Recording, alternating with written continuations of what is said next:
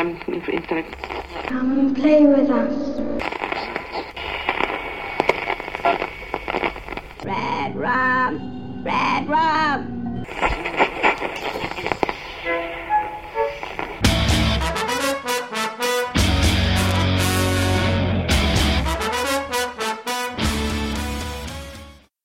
Witam serdecznie w 15 i dość nietypowym odcinku podcastu Radio SK. Po pierwsze, wyjątkowo nadajemy w czwartek. Ale nie bez powodu. Dziś ma miejsce premiera książki pisarza, do którego będę Was bardzo zachęcał w tej audycji. Nie wiem, czy już dziś książka trafi na półki księgarskie, bo na polskim rynku książkowym od jakiegoś czasu nie najlepiej się dzieje. Ale miejmy nadzieję, że nie będzie problemów z kupnem. Dzisiejszy odcinek będzie w bardzo niewielkim stopniu dotyczył samego Kinga. W zasadzie King posłuży mi tu tylko za punkt wyjścia, by pogadać sobie o jego koledze po fachu. A o czym dokładniej będę mówił? I dlaczego tutaj, a nie gdzieś w innym miejscu w sieci? Od kilku lat w Polsce można zaobserwować napływ tzw. Tak polskich Kingów oraz rekomendacji Kinga na wszelakich książkach. Ja osobiście lubię to zjawisko, bo zawsze miło przyjmuję do wiadomości, że oznaczyliśmy kolejny teren. I nawet kiedyś były plany wystartowania z blogiem podpiętym pod stephenking.pl, na którym recenzowalibyśmy takie książki i informowali o kolejnych premierach. Pomysł upadł w zarodku, choć nawet miałem już dla niego gotową nazwę. Tak zwani polscy kingowie różnie reagują na to określenie. Jest ich mniej więcej ze trzech, czyli wychodzi, że średnio co drugi polski pisarz horrorów to odpowiednik Kinga. Robert Cichowlas napisał kiedyś gdzieś w necie taki artykuł na ten temat. I nawet planowałem z nim polemizować na naszym blogu, ale ostatecznie, tak jak mówiłem, pomysł padł.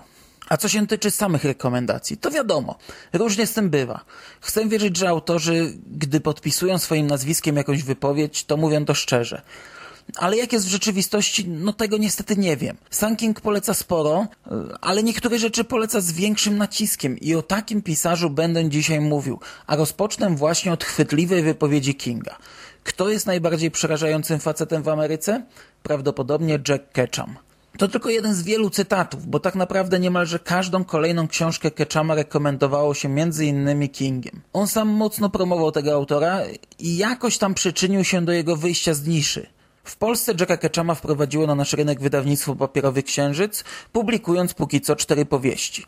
Ale w najbliższych planach jest już kilka kolejnych książek, zarówno z tego, jak i z innego wydawnictwa. Mnie to bardzo cieszy, bo miałem przyjemność pogadać sobie z wydawcą przed rokiem i bardzo obawiałem się tego, że tak niszowy autor e, może się u nas nie przyjąć. Informacja o kolejnych planach wydawniczych to dla mnie jedna z lepszych wiadomości tego roku, bo to oznacza, że wydawca nie splajtował, a Ketchum się u nas sprzedaje. No dobra, ale przejdę może wreszcie do omawiania jego twórczości.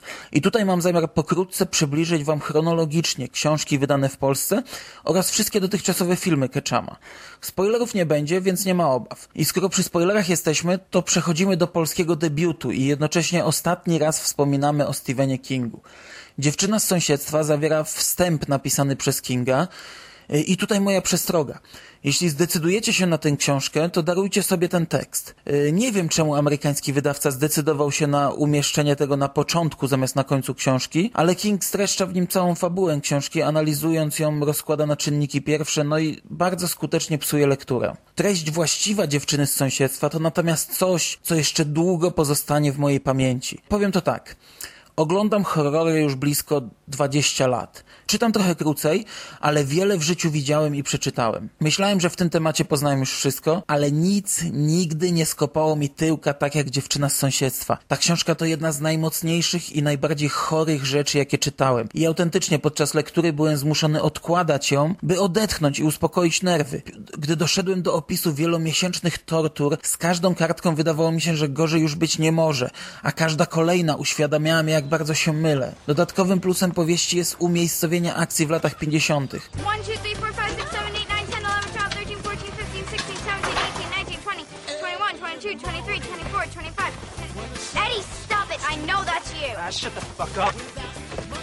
19, 20, 21, 22, 23, 24, 25, 26, 27, 28, 29, 30, 31, 32, 33, 34, 35, 36, 37, 38, 39, 40. I said shake, shake, go. Uwielbiam historię o Ameryce z tego okresu. To był inny, kolorowy, wspaniały świat. I książki o dzieciach dorastających w tej scenerii mogę czytać w ciemno. Tutaj połączenie dwóch skrajnie przeciwnych realiów wzmogło dodatkowo szok. Bardzo ciężko jest mi recenzować tego autora.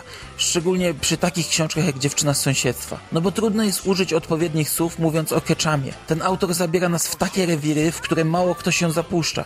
Dotyka takich spraw, obok których ciężko przejść obojętnie. Przekracza absolutnie wszystkie możliwe granice, serwując czytelnikowi strach, obrzydzenie, poniżenie, upodlenie i cały wachlarz wszystkich negatywnych emocji. Ja naprawdę nie czuję się dobrze mówiąc komuś przeczytaj tę książkę, bo jest ona świetna.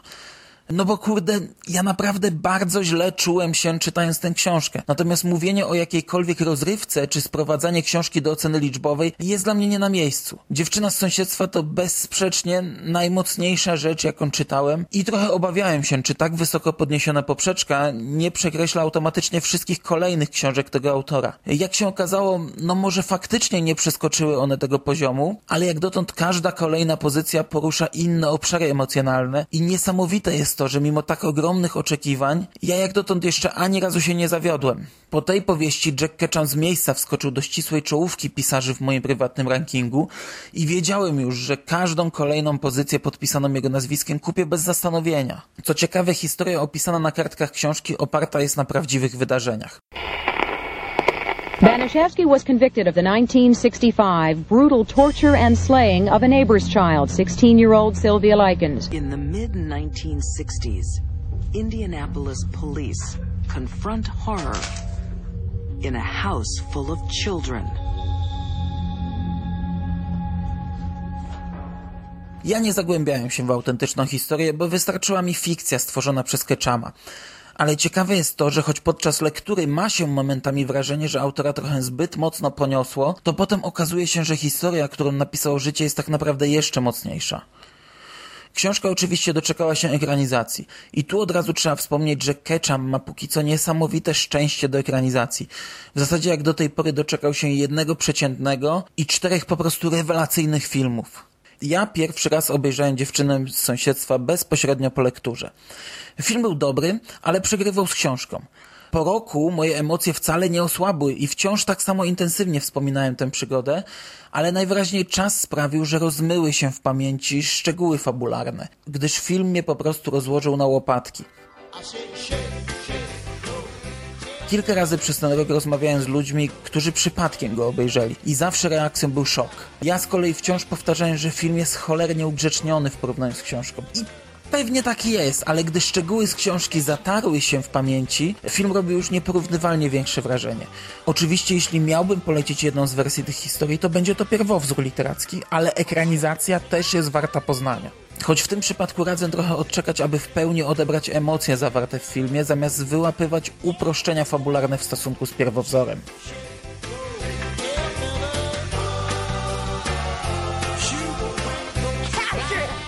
Co ciekawe, powstał też film, który nie tyle jest ekranizacją książki, a oparto go na prawdziwych wydarzeniach, na których bazowała także książka Ketchama. Tytuł filmu to An American Crime i ja przyznam, że bezpośrednio po lekturze ta filmowa wersja bardziej mi się podobała. E, mogło to być spowodowane tym, że choć historia była ogólnie taka sama, to wiele szczegółów się różniło i automatycznie już na starcie przestałem porównywać film z powieścią. Nie wiem jak teraz bym to odebrał, bo tak naprawdę pamiętam fabułę, ale nie pamiętam emocji towarzyszących filmowi. Zostawiam wam tę kwestię, o ile kogoś to zainteresuje w takim stopniu, by obejrzeć oba filmy.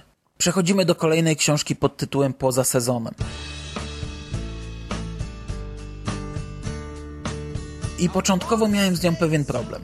Już wyjaśniam o co chodzi. Po pierwsze, w Stanach to był debiut i było to naprawdę mocne pierwsze uderzenie.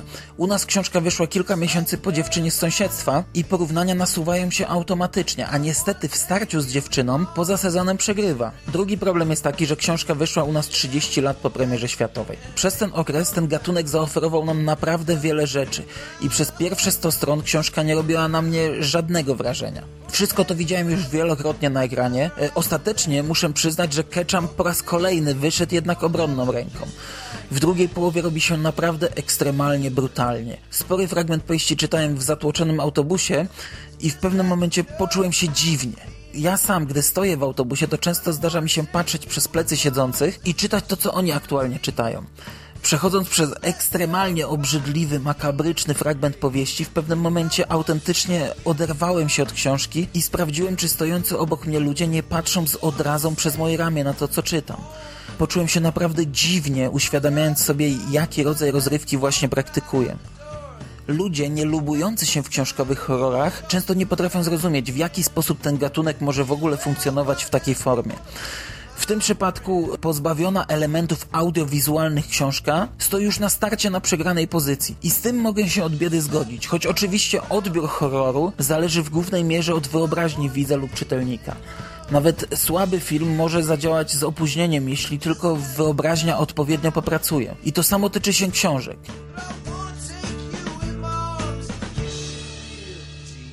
Rzadko kiedy odczuwam strach podczas oglądania filmu, a bardzo często godzinę później, gdy wracam po ciemku do domu czy wychodzę z psem do parku. Nie ulega jednak wątpliwościom, że filmowcy mają mocno ułatwione zadanie.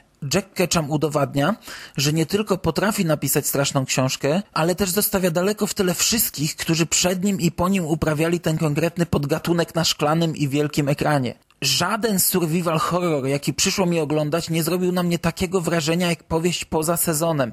Ta książka przeraża, szokuje brutalnością i obrzydza mocniej niż najodważniejsze sceny, na jakie stać filmowców. Ketchum wykracza znacznie dalej i stąpa po gruncie, na który nie zapuszczają się twórcy filmów. Czytając poza sezonem czuję się smród rozkładu, potu, brudu i zgnilizny panujący w jaskini. Czuję się skrajną bezradność bohaterów pozostawionych w ekstremalnej sytuacji. Książka nie jest tak maksymalnie dołująca jak dziewczyna z sąsiedztwa, ale też nie pozostawia suchej nitki na czytelniku. Kiedyś gdzieś w necie trafiłem na świetną recenzję tej książki. Jej autor napisał mniej więcej coś takiego.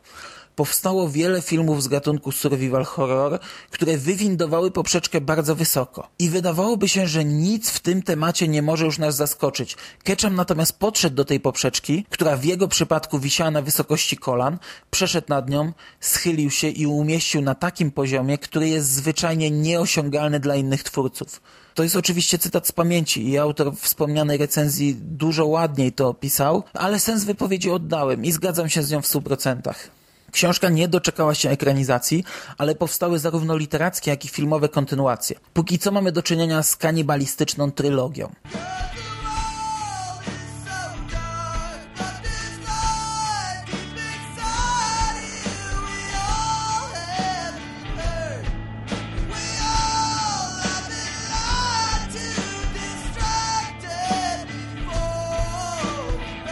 Żadna z pozostałych książek nie ukazała się jeszcze w Polsce, ale póki co myślę, że to dobrze.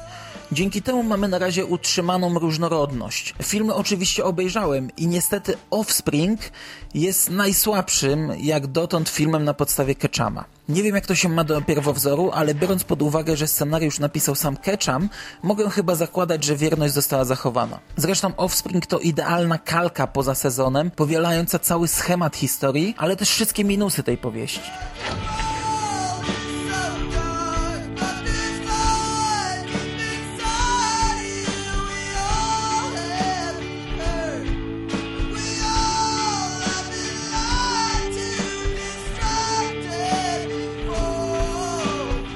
Mamy zatem kiepskich bohaterów, tutaj dodatkowo jeszcze słabo zagranych, z którymi przyjdzie nam się dość szybko rozstać. Mamy atak na dom, w którym obejrzymy kilka gwałtownych śmierci, potem jest gonitwa po lesie, aby zakończyć makabrą i ostateczną masakrą w jaskini. Jest też średnio udany wątek policjantów, zero przywiązania do postaci, a jedyny cel opowieści to szokowanie, co tutaj umiarkowanie się udało. Sporym minusem okazał się niski budżet filmu, co w przypadku tego typu produkcji często wychodzi na plus. I tak powstają tak zwane filmy kultowe.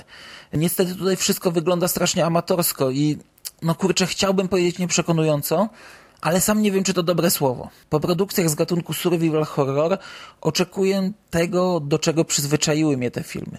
Brudu, obrzydlistwa i dużej dawki mutantów. W Offspring dostajemy zadbane półnagie dzieciaki z wywołującymi śmiech perukami niczym z kapeli heavy metalowej z lat 80. Nie podobało mi się to, ale z drugiej strony ten brak powielania utartych schematów miał też swoje plusy. Offspring to film szorstki i chłodny. Stylem naprawdę przypominał mi pierwszą książkę, choć ostateczne wrażenie było całkowicie inne film nie ma szans wyjść obronną ręką na tym polu, gdyż ma zbyt wielką konkurencję. Choć trzeba oddać tej produkcji, że miała kilka naprawdę mocnych momentów.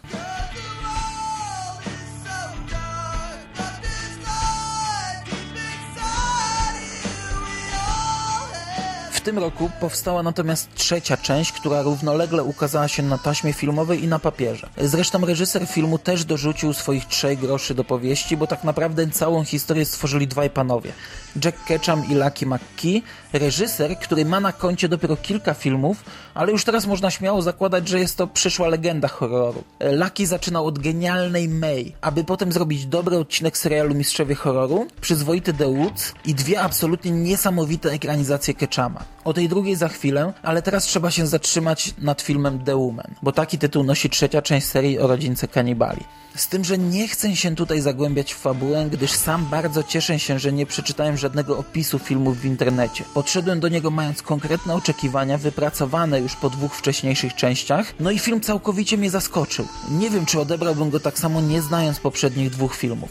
Zresztą należy zaznaczyć, że The Woman jest bezpośrednią kontynuacją Offspring. I patrząc na serię jako całość, to dobrze, że powstała nawet ta nieco słabsza druga część, bo dzięki temu The Woman robi po prostu piorunujące wrażenie. Znaczy to jest tylko jeden motyw, a na genialność tego obrazu składa się wiele elementów. Historia, świetna reżyseria, niesamowici aktorzy, bardzo dobre zwroty akcji, brutalność, muzyka i ogólnie dźwięki, które są przerażające. No i sama tytułowa postać, występująca w tej roli Poliana McIntosh, jest po prostu przerażająca. Już dawno tak intensywnie nie przeżywałem filmu, który na wstępie miał mnie niczym konkretnym nie zaskoczyć i nic nie zwiastowało, że kolejny raz otrzymam coś świeżego w tym wyeksploatowanym już temacie.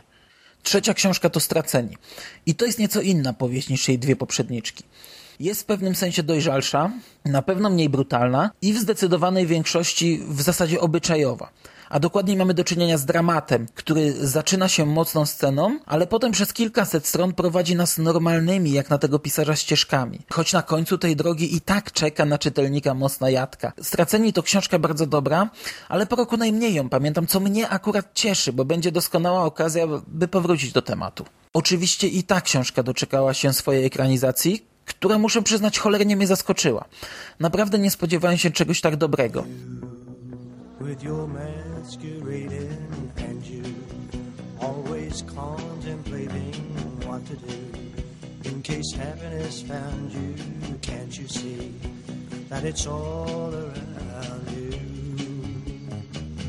so follow Świetne aktorstwo, bardzo dobre wykonanie i kapitalna historia. Co ciekawe, film jest niemalże w 100% wierny pierwowzorowi, a jednocześnie ani razu nie porównałem go z książką podczas seansu. Ten film broni się sam, nawet wtedy, gdy widz ma już porównanie. Powtarzam jednak, że The Lost to przez niemal cały film dramat obyczajowy. Dopiero w finale otrzymujemy cholernie mocną sieczkę. Nie należy więc spodziewać się powtórki z dziewczyny z sąsiedztwa czy poza sezonem. To zupełnie inna bajka, choć emocje, jakie towarzyszą widzowi, wcale nie są mniejsze. Co ciekawe, producentem filmu był wspomniany już wcześniej Lucky McKee, natomiast aktorzy a szczególnie główny negatywny bohater, to jest absolutne arcydzieło. Po raz kolejny bardzo polecam zarówno książkę, jak i film. Zanim przejdę do ostatniej książkowej pozycji, omówię jeszcze jedną ekranizację. Biorą, dziadku? Parę złapałem. To pana pies? Na podstawie powieści Jacka Ketchuma. Wypuść go! Ciężki i niepokojący. Wystarczy, że pana przeproszę. Trochę za późno na przeprosiny.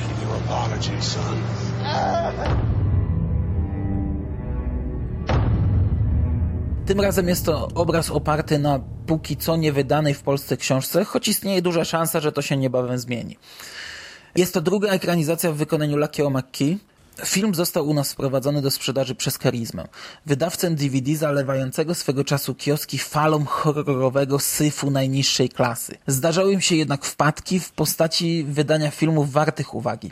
I Red jest jednym z takich przypadków. Niesamowity, bardzo grający na emocjach dramat. Film o ludzkiej bezsilności, o walce i o przekraczaniu granic. Red należy do tego typu historii, które zawsze strasznie mnie denerwują, ale ostatecznie pozostał na długo w mojej głowie i pozostawił po sobie sobie coś więcej niż tylko radość z dobrej rozrywki. I ponownie należy podkreślić, że ten film to mocny dramat obyczajowy. W zasadzie pomijając Offspring i The Woman, to żadna z dotychczasowych książek Ketchama i ich ekranizacji nie jest typowym horrorem. E, choć tutaj podobnie jak w The Lost też czeka nas bardzo mocny finał. Zdecydowanie polecam, szczególnie, że obecnie ten film można nabyć za naprawdę śmieszne pieniądze na Allegro. I ostatnia książka, którą chciałbym choć pokrótce omówić, to Jedyne dziecko. Powieść, która dziś powinna trafić na półki księgarskie. Kilka dni temu powinna ukazać się moja recenzja w serwisie Karpenoktem, do której odsyłam. Choć pisałem w niej wiele rzeczy, które już tutaj powiedziałem i również nad tą książką nie chciałbym się tu zbyt dokładnie rozwodzić, bo zwyczajnie sami musicie wyrobić sobie swoje zdanie. Powiem w mocnym skrócie.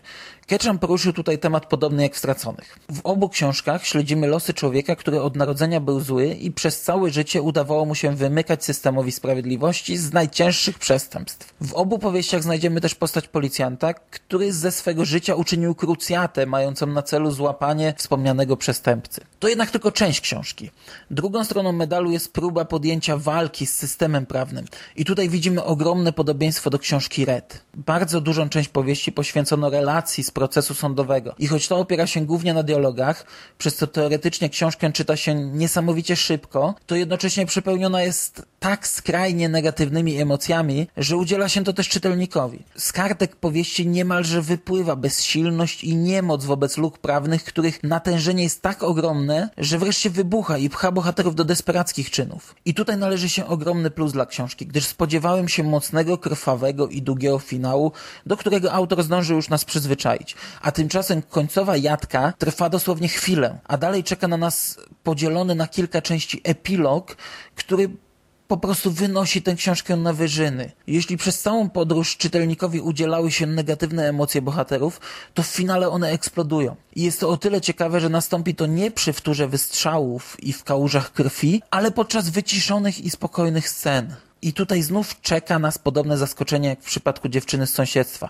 Otóż jedyne dziecko także zostało oparte na historii prawdziwej. I autor nie tylko odtworzył z ogromną dokładnością prawniczą część powieści, ale jeszcze znów złagodził jej szczegóły. I ponownie często ma się wrażenie, że autor zwyczajnie przesadza, a na koniec dowiadujemy się, że tak naprawdę znów zaserwował nam wersję light. Sama książka natomiast ponownie porusza takie wątki, które bardzo źle na mnie oddziaływują. I ja naprawdę przejmowałem bardzo negatywne emocje podczas lektury i zwyczajnie nie była to dla mnie łatwa książka. Sam autor w posłowie pisze coś takiego. Wściekłem się wtedy, a lubię pisać, gdy jestem wkurzony. Znalazłem więc ujście dla swojego gniewu i opowiedziałem historię. Niestety, Ketchum wyrzucając z siebie cały ten gniew, nie pozbył się go, a jedynie uwięził na kartkach książki.